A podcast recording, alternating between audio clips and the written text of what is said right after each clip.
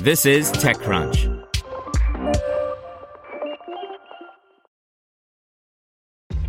This episode is brought to you by ShipStation. You know, some things take a lot of work, like sending little robots to far off distant planets. And just as that's challenging, so too is running a successful e commerce business, especially when there's so much to do. So I want to introduce you all to ShipStation. Now, I love using ShipStation because of its easy to use dashboard, which makes managing orders and printing labels a breeze and super smooth. Oh, and the customer service is just out of this world. It's exactly what you need to help grow your business. Sign up for your free 60-day trial at shipstation.com slash technews. That's shipstation.com slash tech news. Today's briefing is brought to you by NetSuite by Oracle, the world's number one cloud business system. NetSuite gives you the visibility and control needed to make smart decisions and grow with confidence. Save time and money and gain agility and scale by managing your company's finances in one place in real time from your desktop or phone. Start today. Right now, NetSuite is offering valuable insights with a free guide, seven key strategies to grow your profits at netsuite.com slash crunch. Get your free guide at netsuite.com slash crunch.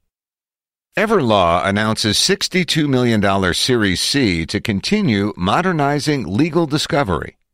By Ron Miller.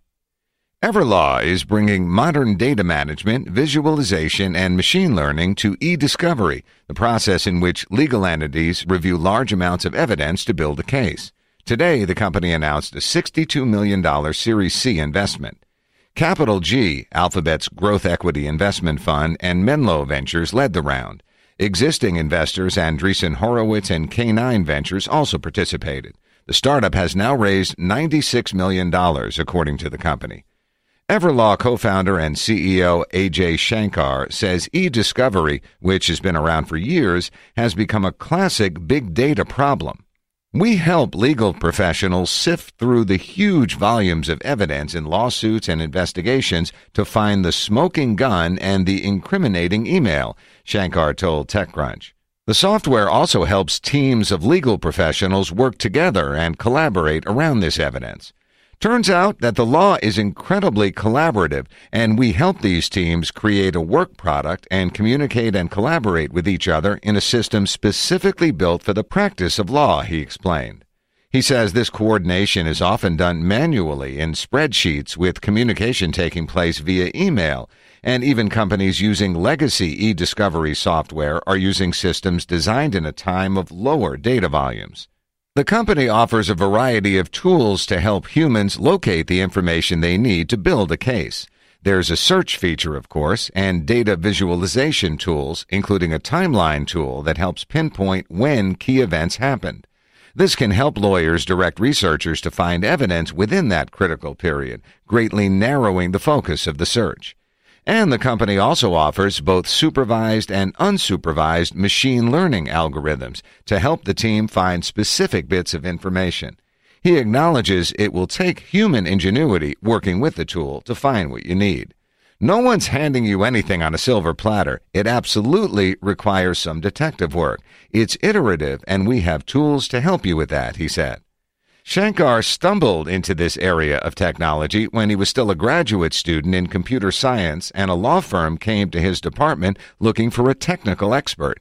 He ended up working with the firm for a couple of years, saw the kinds of technical challenges it faced, and decided to build some tooling to help. He founded the company in 2010, but says the product as it is today really began to take shape in 2015. The company has over 200 employees with 300 customers processing 3,000 cases. And this includes every state's attorney general as well as major law firms. It's worth noting the company also offers the product for free to nonprofits, educators, and investigative journalists. The company hopes to accelerate growth with this new funding. The investment gives us the opportunity to grow and innovate faster than we've ever done before, so I think that's the opportunity ahead of us, Shankar said. To hear everything you need to know about the week's top stories in tech from the people who wrote them, check out the TechCrunch podcast, hosted by me, TechCrunch managing editor Darrell Etherington. Each week we go in depth on two or three of the week's top stories from in and around the startup ecosystem. And I'll be joined by the TechCrunch experts who covered them. They tell us why the news is so important and what they think matters most to you, our listeners, whether you're just interested in tech or that's where you make your living. New episodes drop every Saturday morning, so be sure to subscribe to the TechCrunch podcast wherever you listen to podcasts.